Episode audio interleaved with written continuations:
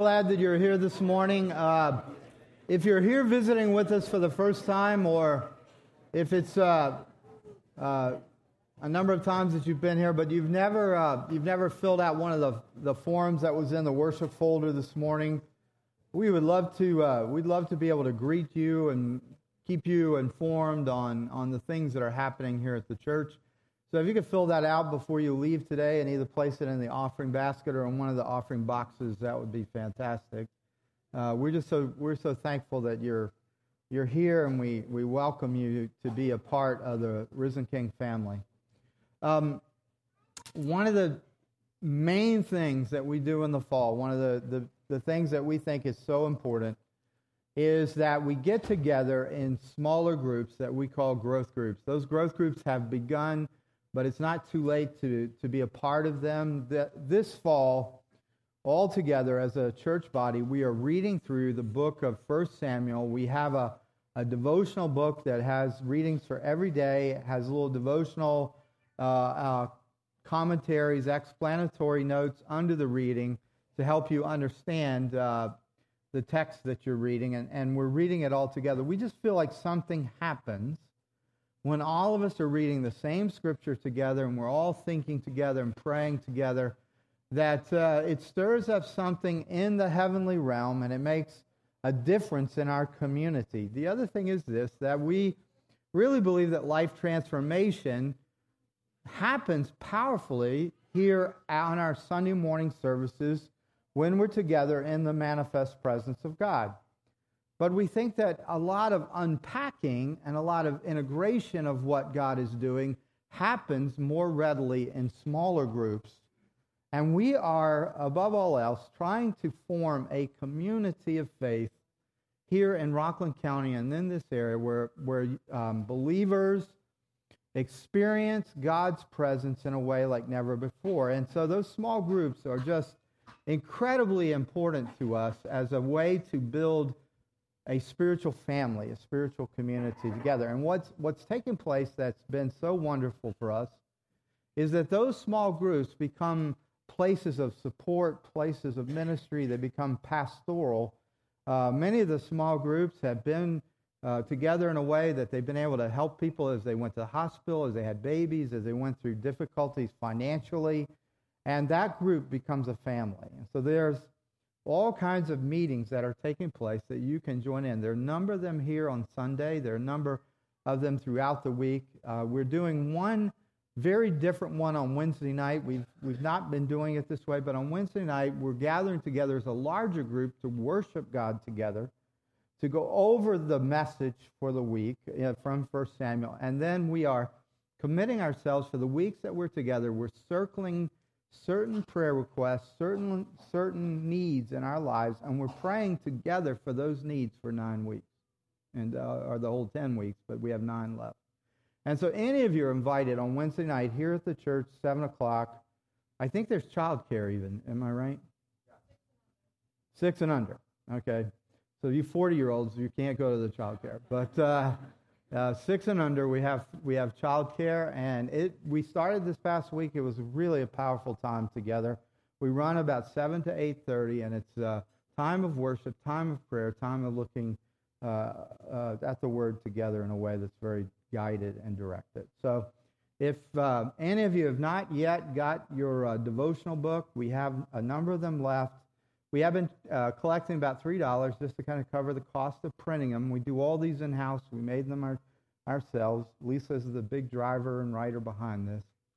And it's an incredible book. I, I have just been so blessed by the writing and, and just the direction that the Lord has given me as I read it. So just invite you to, to get, get one of these and read with us all during the week. Let's pray together as we look at God's Word. Father, as we uh, we come in your presence, as we come to experience you and to encounter you in a, a fresh way, um, we ask that those things that were prayed for in the scripture by the inspiration of the Holy Spirit, that those would be true right here, right now. That your spirit of truth would come upon us in such a way to lead us in all truth. That your spirit of wisdom and revelation would would show us our inheritance, our riches that are ours in the Word of God. that you would, uh, you would be upon us in a way to reveal, illuminate, and then cut away the things that bind us, to cut away the things that, that limit us, and to be able to, by your word, set us free. Your word is truth, and the truth sets us free.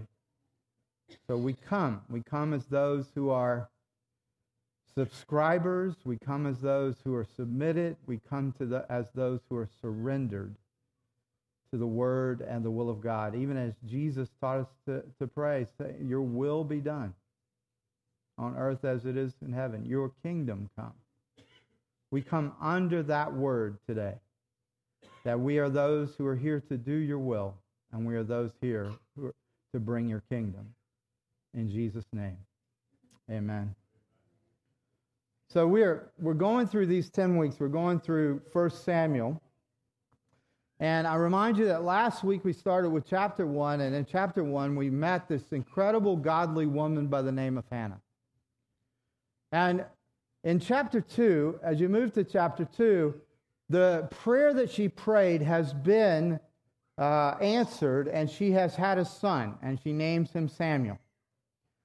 And in the beginning of chapter 2, Hannah sings a song, and the, the words of the song, the thoughts of the song, the theme of the song are very much like the themes that Mary sings when it's told to her that she would bear the Christ.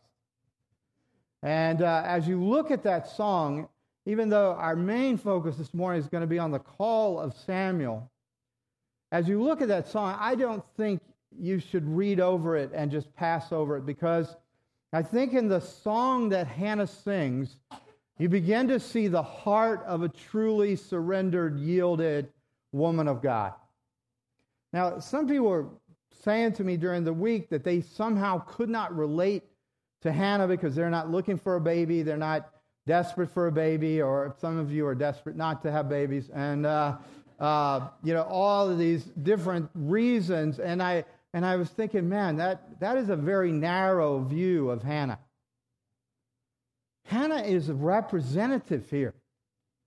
She is a picture for all of us about the heart that moves the heart of God. When you look at Hannah and you see the desperation that she has and the tears that she cries, she doesn't care what's appropriate. She, she has something that's missing in her life. And the only one who can fill it is God. She has a sense of promise as to her purpose for her life, and it's not being fulfilled. It's actually being ridiculed.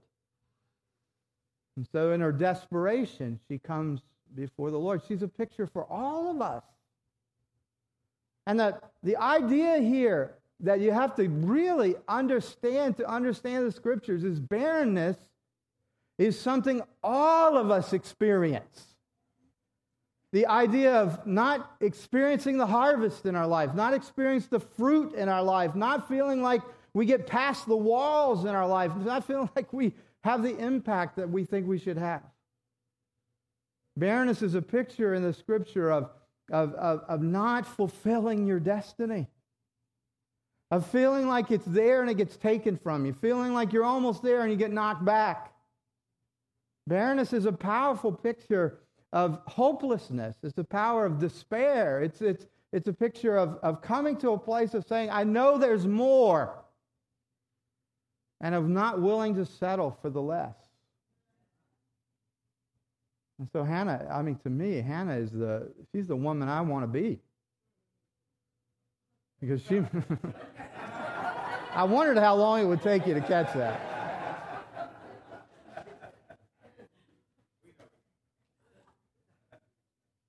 So you look at this and you, because sometimes, and uh, the other thing is important that uh, I said it last week, I'll say it again. So often in the scriptures, it's men. And this is important that, that God is raising up, that the key to salvation history is a woman because it shows you how God views women. It shows you the importance. It shows you the role. And if and, and if you any of you were to say, well, it, you know, it's a limited role to childbearing, that's not it here. It's not it. because that's not all they that's not all they shared. They shared her prayers, they shared her song, they shared her life. Not just the one event of her life, but the whole of her life. And as a matter of fact, what we see in in, in 1 Samuel done again and again, and what we see here is that God uses, through the prophet writing the book, God uses stark contrast. He uses comparisons so that you can see where you stand with the Lord. On the one hand, in this second chapter, you have this amazing song of Hannah. And at the end of the chapter, you have the religious leaders, the priests over the country, over the people of God who are in charge with the, the worship of the Lord and the presence keeping of the Lord, two guys by the name of Hophni and Phinehas, and they are as evil as can be. These are stark contrasts. And, and when the Lord does this and he says, Here's Hannah, where are you? And he says, Here's Hophni and Phinehas, where are you? And so you look at these two, and, and, and you can't just you can't run through this. You have to look at this and, and begin to say, what, what is it that makes a woman like Hannah so connected to the Lord? What is it that, that makes her different from every other person? And you look at the song, and you can tell. Here, here is, here's what I see in her song. It says, Hannah's a woman who trusts God and cho- chooses to rejoice in him. She rejoices that he has chosen to use her to accomplish his larger purposes and will. Listen what she says in her song My heart rejoices in the Lord. My heart exalts in the Lord. Now, you might be saying to me, it'd be easy for you to say, well, she got what she wanted when she prayed. Yeah, not exactly. Okay, she got a son that she had to give away.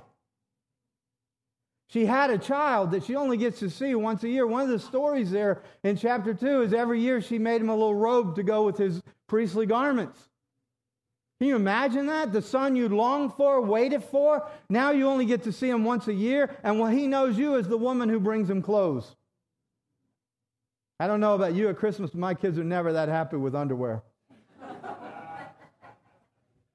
Anybody, you know what I mean?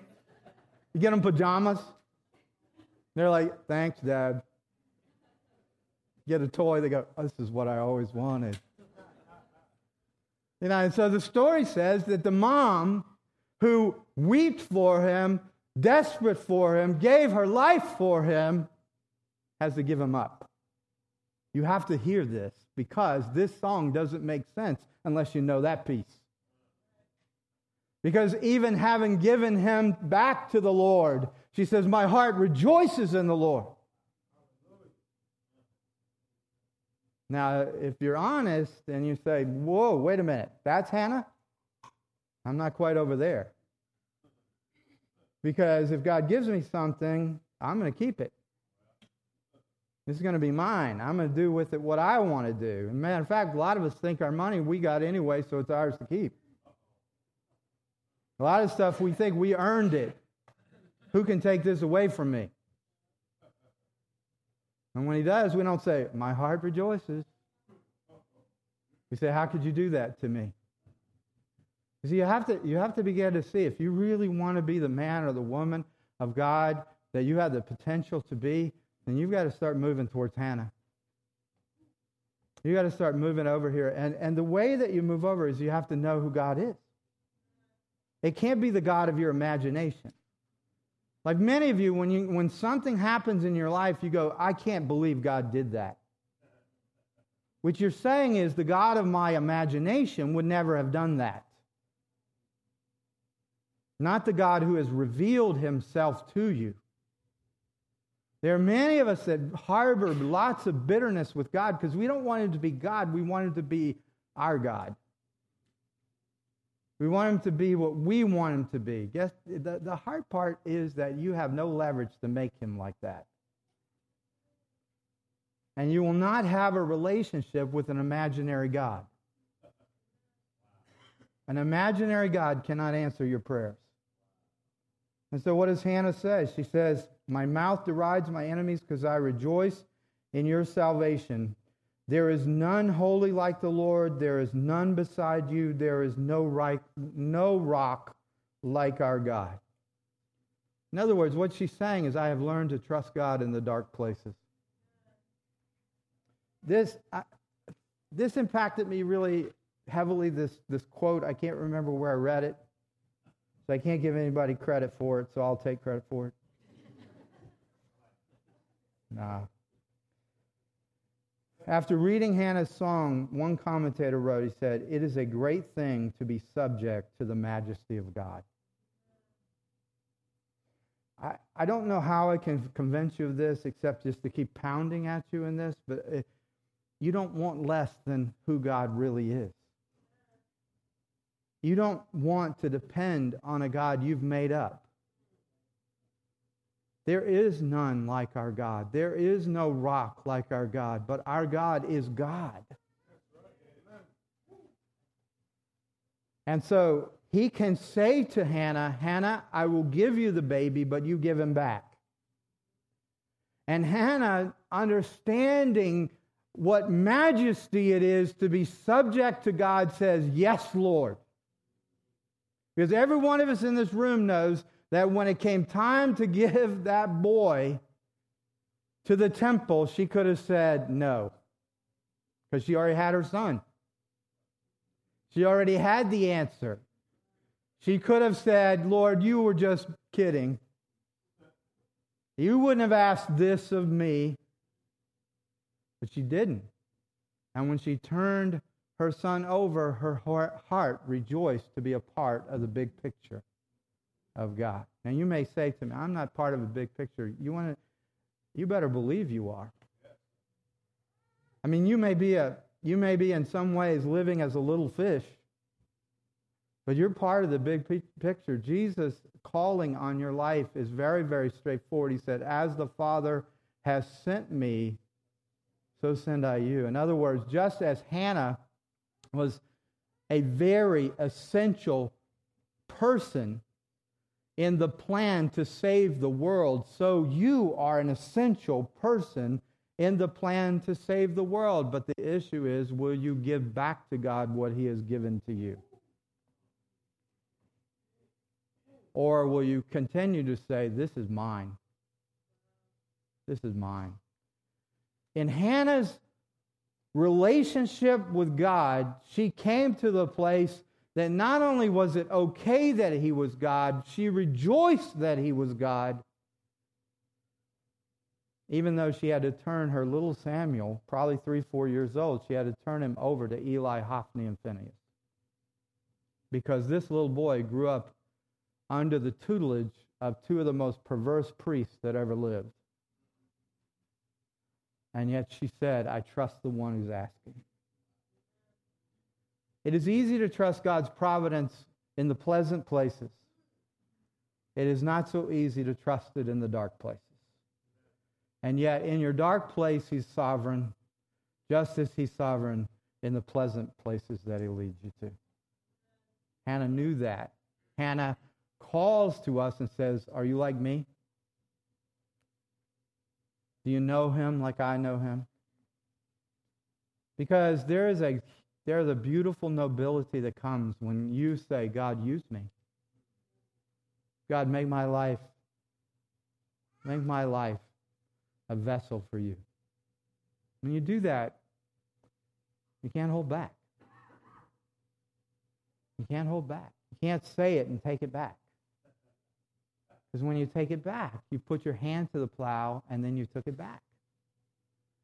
And Jesus said, don't do that. Hannah didn't do that. And a song erupted. You can't sing a song of praise unless you really mean it. No one can ever force you to sing a song of praise unless you really mean it. Now, on the other hand, there's this other these two dudes named Hophni and Phinehas. They're in stark contrast to the godly woman Hannah. They're these ungodly religious leaders. Now, one of the things that I think the more I study this and the more I look at this, these guys looked, see, to us, when I read this chapter, I think they're scummy.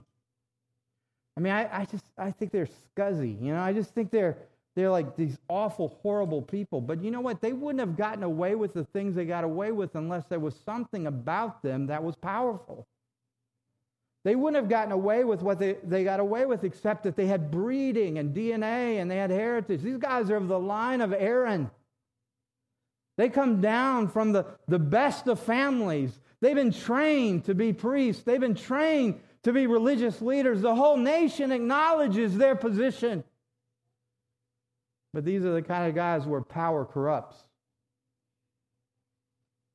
See, they had spiritual authority. There's a, a beautiful way that God took care of his priests who were to take care of his people. In Leviticus 7, it says there, and it lays out the regulations and, and the, the, the manner in which priests were both supposed to conduct themselves and how they were to provide for themselves. God wanted to, always has wanted to provide for the priest. He always wanted to do that. He laid it out in his very law. You will take care of the priest. But the power and position that they, they assumed, they began to take advantage of the people. In Leviticus 7, it says the priest, every, every offering that comes in, the priest should have the breast and the right thigh. And what happened was that Phinehas and, and Hophni would, would take a fork, they had a three pronged fork, and they'd stick it in, and they'd pull out whatever from the, like the stew that was made, they'd pull out whatever. And when they pulled it out, if they didn't like it, they'd go back in and they'd take it again and again until they got what they wanted. And eventually, the scripture says they just, they just started checking out the meat before it ever got to the sacrifice. So they were getting the ribeyes, the T-bones, the porterhouses, and the, uh, New York Strip, right? You know, and they were they were taking it for themselves so that it never actually got to the sacrifice, and they were bullying and manipulating the people in such a way that the people couldn't resist them. Then it says that there were women who served in the presence of the Lord, women who came to minister to the Lord and they would take their position and they would take their authority and they would take their, their power, and by that advantage, they would then sleep with these women. So they would, they would take their priestly role and use it to an advantage to get control over vulnerable women. And not only that, they would actually do it in the place of meeting. So that they were defiling with their abuse and their they're, they're, uh, you know, they're taking advantage of these situations. They would defile the holy place of God in order to satisfy their unholy appetites. It's a very classic kind of thing. It, sometimes people say the Bible is, is so old it can't be relevant. Let me tell you, nothing changes. When people have power, it corrupts them as it did in the old, it does in the new. And when people have power, it almost always corrupts them in three ways. They, how they use the power, that they abuse the power, how they handle sex, because they use their position to get their carnal needs met, and then how they deal with money or resources. That's exactly what happened with Hophni and Phinehas. Instead of being used by God, they used God to get their pleasures. So here you have this contrast. You have you have Hannah who says, Lord, use me because you're God. And you have Hophni and Phinehas and says, there won't be any consequences. We'll use God. Now, it doesn't say there if they believed in God. It doesn't say there if they had any kind of experiences with God. But what we see from their actions is they didn't fear God. What we see from their actions is there was no accountability. Now, I always try to be careful with this kind of stuff because I, I don't want to offend anyone unnecessarily. Okay? It's not, it's not, but it is important that you understand you don't need a priest. You don't need a priest. You have the high priest. You don't need someone to stand between you and God and speak for God to you or speak to God for you. You have the great high priest. Every priest of the Old Testament had to go make sacrifice for himself before he could make sacrifice for the people because all of us are broken.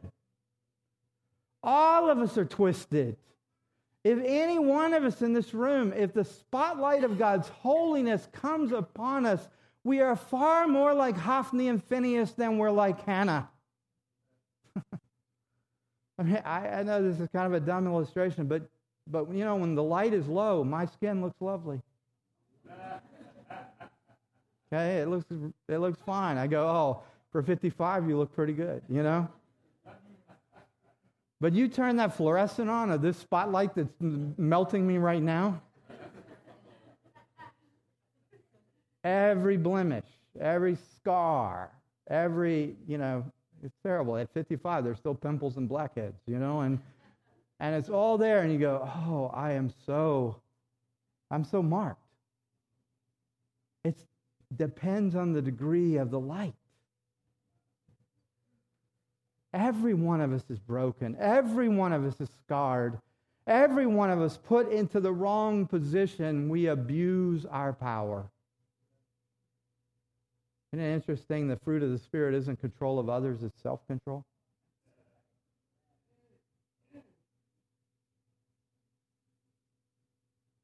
I mean, I may not like it, but within me, within you, is the capacity of Hophni and Phinehas. Sometimes just not the opportunity, but certainly the capacity. And if you don't believe me, think about Isaiah chapter 6. Isaiah is a man of God. I mean, he, he compares favorably to us. He gets in the presence of God, and suddenly it's not low candlelight, it is laser light. And he goes, Woe is me. I'm broken. I'm a man undone. I'm a man undone. You know, I, I, I can sit there and say, this guy, these guys are terrible, they're awful, they're everything, but all of us are broken without Jesus. All of us are undone, and the fire of God reveals our need. There's a story, uh, I didn't get to tell this in the first one, but I, there's a story that, that I found as I was getting ready for this week that touched me. A man by the name of Ironside used to tell the story. They said, they said when the, when the um, settlers started heading west into Minnesota and, and the plains states and stuff, there was this phenomenon that would take place that, that there would be what seemingly looked like spontaneous grass fires that would begin to, to occur. And so the, the, the, the settlers, as they were moving by wagon, they sometimes would see this very ominous and threatening smoke in the distance. And one of the, one of the jobs of the scouts was to, was to, to alert the, the wagon train that there's a fire ahead. And so what they would do is everybody would stop. They would get in. They would uh, get into a, a place, get in together to a place, and they would set that place on fire. And then, then they would move their wagons, the kids, their cattle. They would move everything, and they'd move it into the burned out part, so that when the fire came, they were in a part that had already been burned and the fire could not consume them. It would end. And Ironside tells a story, this story, and he says, You and I, through Jesus, we're on ground that's already been burned. Fire cannot touch us. The fire cannot destroy us. And when I when I heard that, and I hope I'm conveying it to you in the way that it was conveyed to me, when I heard that, I just went, Thank you, Jesus. Because I might want to be Hannah, but religious stuff is not Hannah. This is broken stuff, desperate stuff that says, I only can stand in the fire because I've already been with the one who's already burned. But most of us are a little closer to Hophni and Phinehas than we'd like. We may can always find someone worse than us, but I don't see anything in Scripture that says when you stand before the great throne of God that He's going to say, How do you compare? He's going to reveal your broken places. And the beauty of it is if you've given your life to Jesus, then you say, I stand and burn ground. Fire can't touch me here. Well, the backdrop of that then is this guy Samuel. I mean, this this little guy, he's three, four years old, and he's put been put into this place with uh, Hophni and Phinehas. So, could you read this out loud with me? You guys tracking with me this morning? Yes, all right. Alan is, so that's all that matters. all right, ready? Let's read out loud together. Now the boy Samuel was ministering to the Lord in the presence of Eli, and the word of the Lord was rare in those days. There was no frequent vision. At that time, Eli, whose eyesight had begun to grow dim so that he could not see, was lying down in his own place. The lamp of God had not yet gone out, and Samuel was lying down in the temple of the Lord, where the ark of God was. Then the Lord called Samuel, and he said, Here I am, and ran to Eli and said, Here I am, for you called me. But he said, I did not call. Lie down again. So he went and lay down. And the Lord called again, Samuel. And Samuel arose and went to Eli and said, Here I am, for you called me. But he said, I did not call my son. Lie down again. Now Samuel did not yet know the Lord, and the word of the Lord had not yet been revealed to him. And the Lord called Samuel again the third time, and he arose and went to Eli and said, Here I am, for you called me. Then Eli perceived that the Lord was calling the boy. Therefore Eli said to Samuel, Go lie down, and if he calls you, you shall say, Speak, Lord for your servant hears. So Samuel went and lay down in his place. And the Lord came and stood, calling as at other times, Samuel, Samuel. And Samuel said, Speak, for your servant hears. Now, can you just hold on for a minute on that and just let how sweet that is? How sweet that is. See, some of you think God only calls once. He actually calls till you answer. He calls to your answer because he wants you to come because you want to. Some others have over the years tried to make this a very unique calling, like it's just Samuel's calling. I really believe this is a pattern of calling. I believe this is the way God calls. I believe with all of my heart and one of the things that I just push and push and push is that since I have heard the voice of God, I want every believer to hear and distinguish and know the voice of the Lord. Because he's speaking. God is not silent. You may not have your radio tuned to the right channel, but he is not silent. He speaks, and he will always speak. And some people have sometimes said to me, well, he spoke like that in the Old Testament. Listen to me. In the New Testament, it says this the things that God does in the New Testament are far greater than what he did in the Old Testament, so much so as to make the Old Testament obsolete in comparison. So if he did something wonderful in the Old Testament, how much more will he do it in the New Testament? How do we have less when he's always said we have more? And so it is for us to know the voice of God and to hear the voice of God. And it is a call on your life. You see, it's important that we get in this, this passage a couple of things. The first one is this, and I don't know how many teenagers I have in here, and I don't know if any of the teenagers are still listening. Hard enough for the older people to listen, but uh, any of the younger ones who are listening to me right now, would you, would you hear my voice on this? Everyone will tell you that you cannot resist the world. Everyone will tell you that there's no choice but for you to give in and have exactly the same behavior, attitudes, and experiences of all your peers. The Bible says differently. As a matter of fact, it gives us two examples of teens who were radically, radically different and who are the role models for our lives. When I was a, when I was a kid, a teenager, and all the hormones overwhelmed me, and all suddenly girls look pretty and not had cooties, and uh, all of that kind of stuff and everything. And it is a flood and it is an avalanche and it's never easy at all. And there's more accessibility to destroy your innocence today than there ever was. But it was also so in Joseph's day.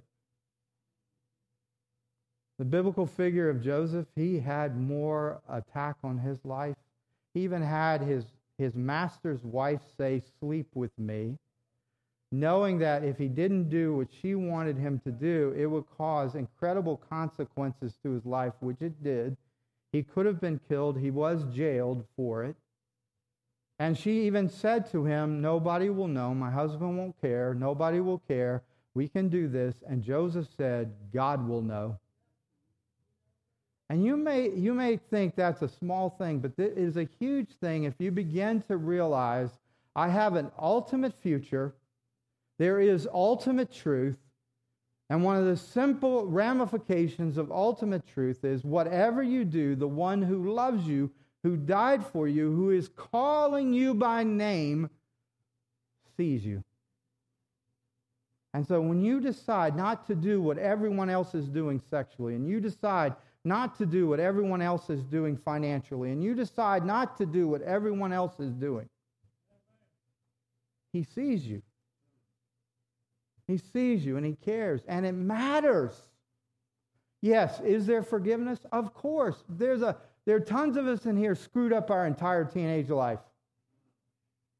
Who made all the wrong decisions, and yet God can redeem even what we blew. But there's not a one of us that's honest to say, I want to go back and do it stupidly again. The Bible says it is good to bear the yoke of the Lord in your youth. But here's this story is even bigger. In many ways, this story is even bigger. Because it says not only is there behavior that the Lord looks upon, not only are there attitudes and, and, and, and morality that the Lord looks upon, but there's a call on your life that God wants to meet every one of us in the fire of his manifest presence. And when he does, he can do it in your bedroom, he can do it in your basement, he can do it at church, he can do it in the youth group. And when he does, he's calling you by name. He's saying, You are special.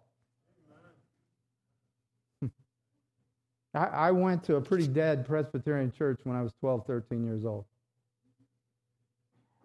The pastor was a mess. He was having an affair with the organist. His son was my best friend. Her daughter was, uh, was a friend of ours. We all knew what was going on. I mean, it was just a wreck of a church. It was just a mess of a church. It was kind of a Hophni and Phinehas kind of church in many ways. But there was a Sunday night. I can't remember if I was 12 or 13. It was one of those two. It was a Sunday night where God showed up. There was an evangelist there. He called and he said, God is calling some of you to full time ministry. The, for me, the, I can still see the sanctuary glowing with the glory of God. I remember holding on to the pew and trying and getting white knuckled at the pew. And my mother, who sometimes could just see simply, she goes, uh, "I think this was for you." And I went forward and I gave my life. I gave my life to serving the Lord full time for the rest of my life. And it was so real to me, but no one explained to me it was God's manifest presence. No one explained to me. They just thought it was nice that a 12 year old came forward. And no one nurtured that in me at all. No one even said, That's great, isn't that wonderful? But it was real to me. And you know what? When I faced my friends and my peers and stuff and all of the temptations and all the pressures, you know what I said to them? I am called of God. It gave a nobility to, to me in that adolescence. It gave clarity to me because I said, I'm called of God. People will come up to me because I was a good student. People will come up to me and say, Are you going to be a lawyer? No, I'm going to be a, I'm going to be a pastor. Are you going to be a doctor? No, I'm going to be a missionary. You know, I, are you going to, you know, he's a teacher, and they'd say all these things. And I'd say, no matter, you know, to all of them, and in my uh, 12th grade year in a public school, every morning they asked me to pray for the school on the loudspeaker. And I gave a devotional and prayed out loud. My poor brother, who was, who was in rebellion, I used to embarrass him every morning, of course. And his friends would go, Is that your brother? My poor little brother would say, As good as he is, that's how bad I am. Because it was just so hard on him.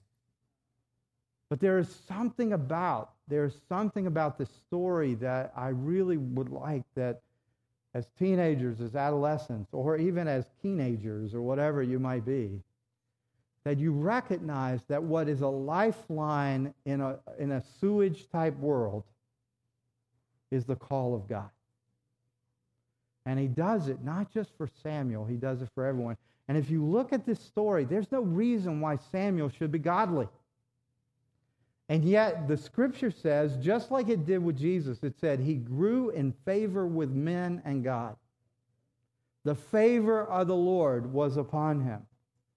I, I can't imagine, can you, those of you who have kids or grandkids, or that you're friends with other young people, whatever it is, can you imagine a better thing on the life of a young person than to be able to say, all the days of your life, you, you, you didn't rebel against the Lord, but the favor of the Lord was on you?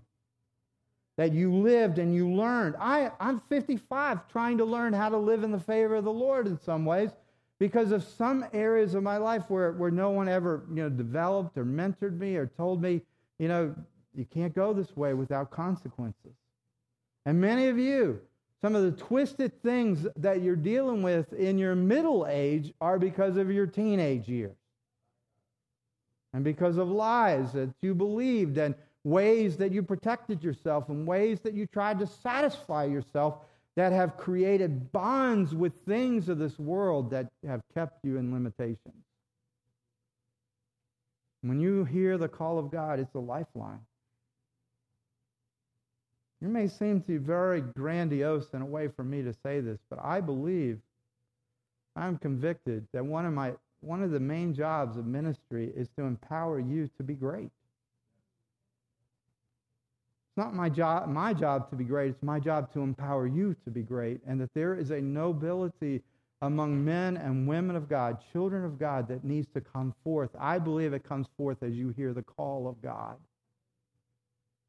And I believe it doesn't matter if it's a desert place that you're in, if it's a desperate place that you're in, if it's an ungodly office you're in or school you're in, whatever it is, Samuel, in the midst of some of the most ungodly, perverse, religious, superstitious nonsense, flourished. No one mentored him. As a matter of fact, even Eli had to be forced to tell him that might be God's voice.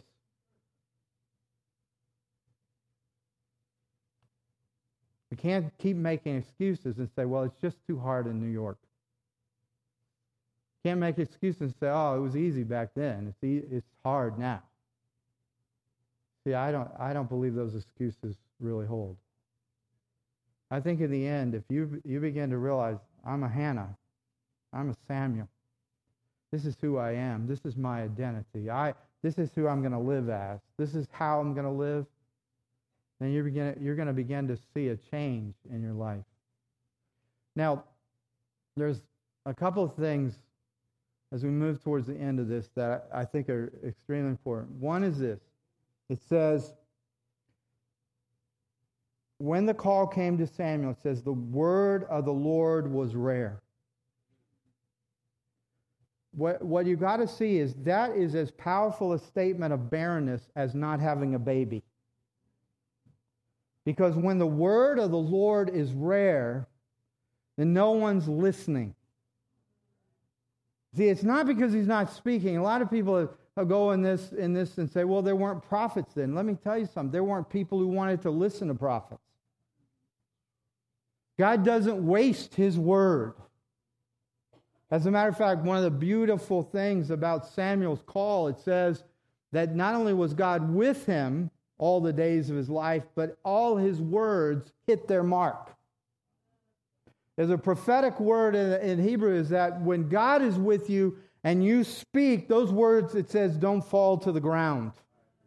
and it said, Samuel, for all the days of his life, God was with him, and not a word of his ever fell to the ground. You see, it isn't the absence of the prophetic, it's the absence of listening ears. It's an absence of, open hearts. I mean, what this story speaks of t- to me, and it tells me the priority of God. And if I'm going to align myself with God's will, then I have to know God's priorities. If I'm going to see barrenness turn into fruitfulness and, and, and influence, and I'm going to see impact from power, then my alignment has to be with the priority of God. It can't be with something else. Notice a, a couple of things here, okay? One, what's the name of this book? First Samuel. Now, in this book, it tells about kings some of the most famous kings of all time King Saul, King David, but it's not first Saul. And it's not first David, not first Solomon. Isn't that interesting? God's priority is not the king. See, sometimes your priority, my priority, is power, influence, control. We even pray, Lord, give me more control, give me more power, give me this, give me that. Now, what we're doing is we're really saying, I want to be a king. You know, maybe the, you're the king of nothing, but you, you know, you still want it. It's like, I want to be in control. Moms want to control their kids and their husbands sometimes.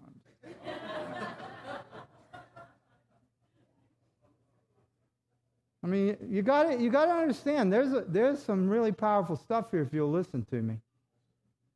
When you go straight to the to the kingly role, you'll never be a good king. You'll rule, but you'll take advantage. You won't have the character for it, and you'll abuse, and you'll take advantage.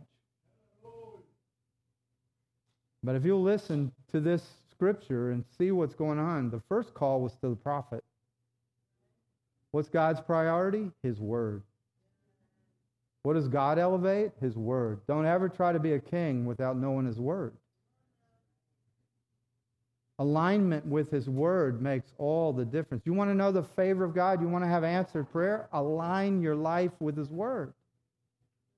You can be religious without His Word. You know, you can take what you want, you can get what you want, you can do with all your power, because even though you may think you're powerless, you're not. Every person in here is far more powerful than they think they are. And oftentimes, the one who withdraws is the most powerful person in the room. Everybody's powerful in here. And you can go ahead and you can extort and manipulate and bully and be a martyr and do all of those things, but it will not satisfy you. It will break your heart. Or you can go back and say, How do I align my life with the Word of God? Now, when I was a kid, this message would have mostly been this go study your Bible, find out what it says, and do it. Well, I was so messed up from such a messed up home, I couldn't do that. So I tried. I memorized scripture. I listened. I, I, I listened to people preach on it. I listened to people talk on it. But everything that I was learning from Scripture was going through my need to control everybody else. I so desperately wanted people to like me and love me and everything I was doing. Even when I would preach, it was like, Do you like me? Do you like me? Do you like me? Because I was messed up. I mean, I, I just can't get away from that fact that my flesh is a Hophni and Phinehas flesh. That the only way that I have been able to really take God's word and begin to hear it from His heart, and I've really been able to take His word and give it away to others, is because I know His voice. See, I believe you can study and memorize all of Scripture, and it's good for you to do so, and still not know Him. The Bible points to Him, it is not Him. So it's so important. What, what I drive home as hard as I can is his voice needs to be distinguished from every other voice. Look at Samuel. Samuel was a godly young man. He was innocent. He had a purity to him. He didn't even know the voice that was speaking to him. He thought it was Eli. He went three times. Three times he went to Eli and he said, Why'd you call me? Now, there's an interesting thing because there's kind of a play on words in this passage where young Samuel's job is to keep the lamp of the light of the Lord's presence burning by the ark in the inner chamber. And it's a picture of the darkness out in the world and of Samuel's call to be a light in the darkness. And even this picture where he's laying there, he's laying there just in case the light goes out so they can jump up and he can refill it and he can relight it. So even before God ever calls him, there are pictures happening in his life that tells him what his life is going to be about. In the midst of a season that ends in the Judges, that ends the book of Judges, it says everybody is doing what is right in their own eyes. You know what that means? They're listening to the wrong voice. Every one of you, you have thoughts, you have influences. Sometimes, if you're really aware what's going on, it sounds like your mom or your dad or your coach, or it sounds like somebody who hurt you. And those voices that you hear are not your voice. My contention is this that the safest place on earth for you should be right in here. But in order for that to happen, you have to say no to the wrong voices, which deceive you into believing you're doing what you want to do, but really are capturing you in, in slavery.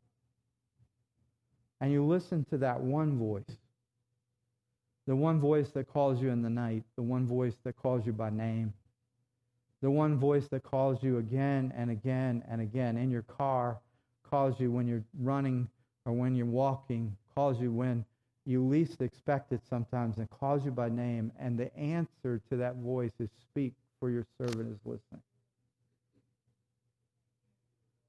There's nothing, there is nothing more beautiful than when the pursued stops running and says, You're calling my name. And, and it is not, it is not an impossibility that you will know his voice above every other voice. And once you do, there's no other voice that you want. Now, the story tells us that the ministry called Samuel to, to started off with a bang. Some of us, we get to wade in. Poor Samuel, he got to jump in the deep end. Because the Lord laid out for him the first prophetic message, the per- first sermon he ever preached, only to one person, but the first message he ever preached, the first message he ever gave was Eli, your family's going to be killed. Eli, uh, Eli, Hophni, and Phinehas, because of their disobedience and because of the, the defilement that they've done in my house, I'm going to wipe them off the face of the earth. And he says, There's only going to be one of the relatives left, and that one relative is only going to be left so that he will remember. Can you imagine that as your first sermon? I bet the offering at the end was not so great. You know what it was? It was it was a test. Can you deliver the hard news? That's truth. Can you deliver the bad news? See, in some ways, if all we ever do is pump each other up and say, oh, you're great, you're wonderful, but we never tell the truth, then all we are a bunch of Hophni and Phinehas's. It's only when we can say the hard truth out of love, because he really loved Eli. And he didn't want to see this happen. He didn't want to tell him. And the message, see, that he had for Eli had no escape. The beauty of being a New Testament prophet is every message has a way out. It's that burned grass. Every barrenness has fruit to come, a harvest to come. Every time when the, words, the word of the Lord is rare, revival can come. But I believe today, if you hear me, I believe the priority of God is this. Will you commit yourself to my word? Will you commit yourself to my voice? both the word written and the word spoken because they go together. If you only have the word written, you usually become kind of a dried up, orthodox, religious, superstitious person. But if you, and those who only have his word spoken, don't, don't always have discernment about what he really says. I can see often those on Facebook who are friends of mine who do not study his word. I know it immediately because they say stupid things that they think are wise. And I don't put like on them. I'm telling, I'm, I'm just being very straight with you right now because it's, it's time for us to make a decision. We are not going to be wise just because we're wise in our own minds.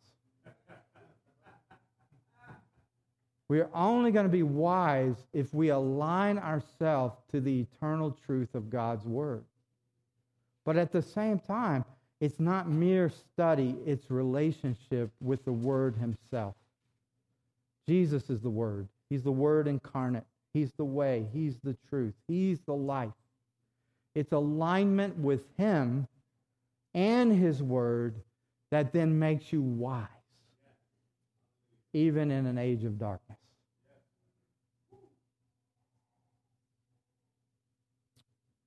Um, Eleanor, would you mind coming up and standing with me? Dan and Nancy, would you come?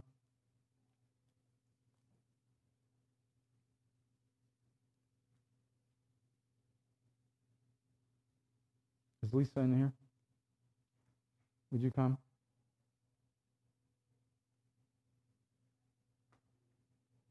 Jude, you and Joanne, would you come?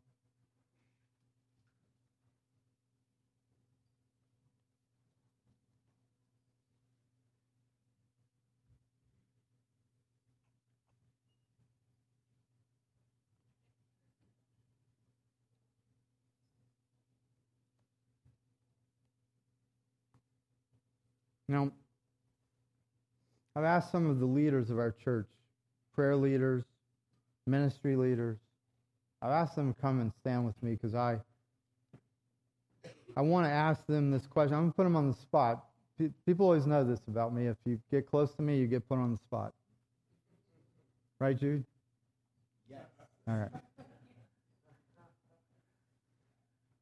Is it your commitment as a man or woman of God, is it your commitment before this congregation to be a person wholly committed to his word, both what he's written and what he says to you?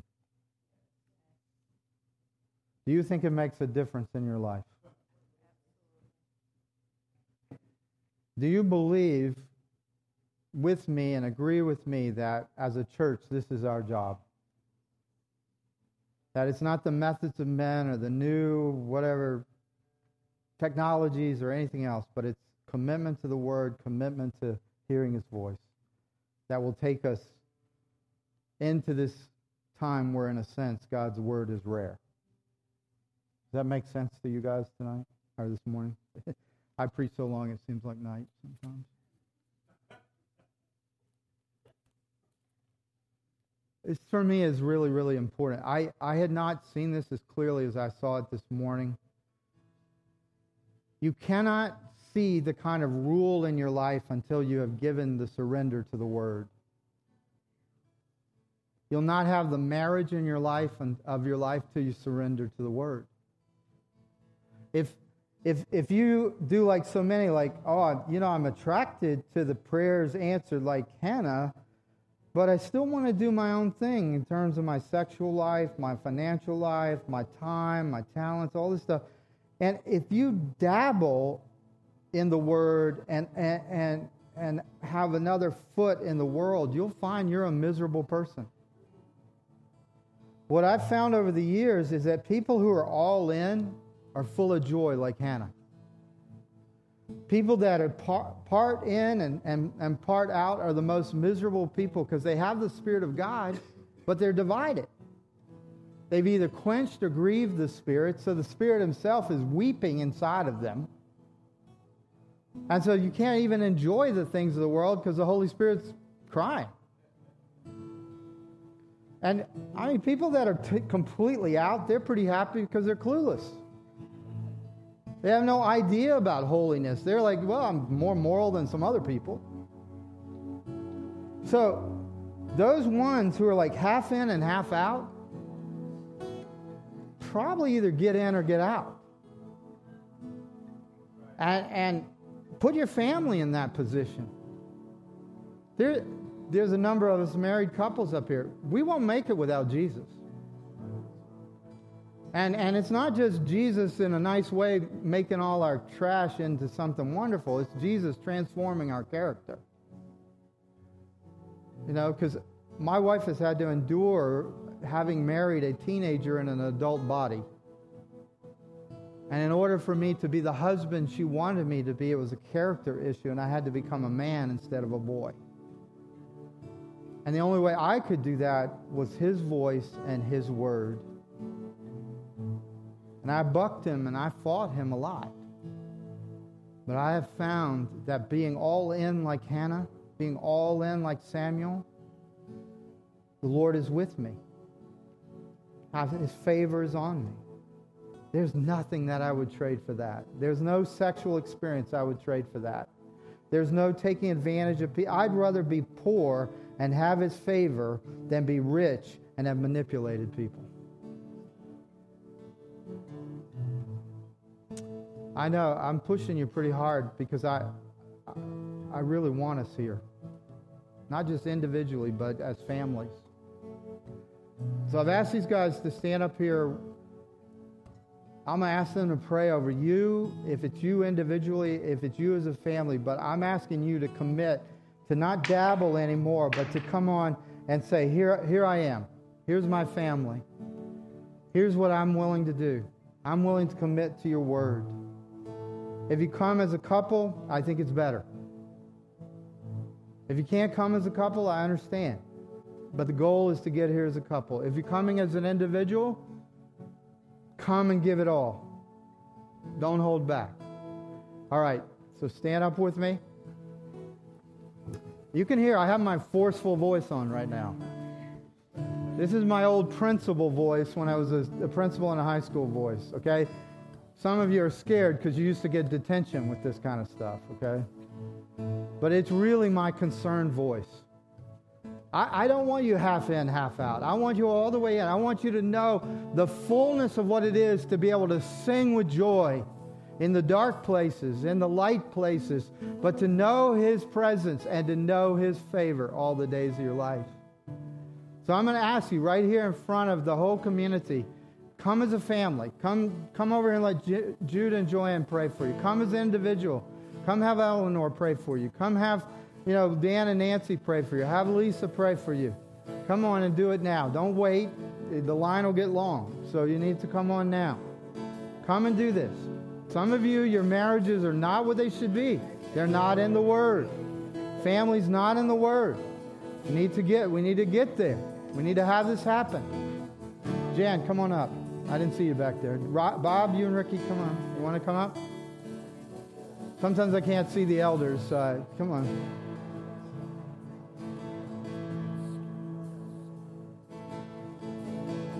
You got some prayer over folks right here. These two together.